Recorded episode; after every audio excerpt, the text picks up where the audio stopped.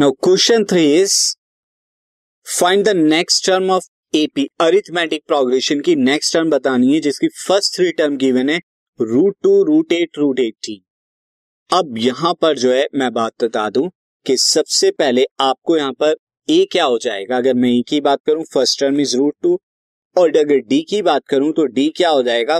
Second term में से first term को माइनस कर दीजिए।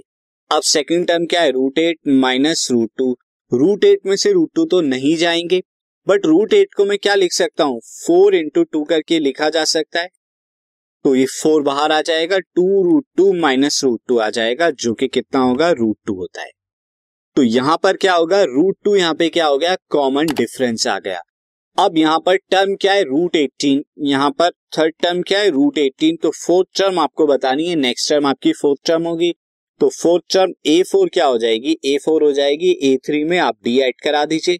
तो ये कितना आएगा? Root eighteen plus root two अब रूट टू कैसे ऐड कराए रूट एटीन में? आप जानते हैं रूट एटीन क्या होता है? Nine into two plus root two nine जब बाहर आए के रूट थ्री रूट टू हो जाएगा देन रूट टू अब थ्री रूट टू और रूट टू कितना हो जाएगा? फोर रूट टू आप चाहें तो फोर को अंदर लेके चले जाएँ, क्योंकि यहाँ पे सारी चीज़ें रूट्स में ही दी हुई है, बाकी टर्म्स के अंदर।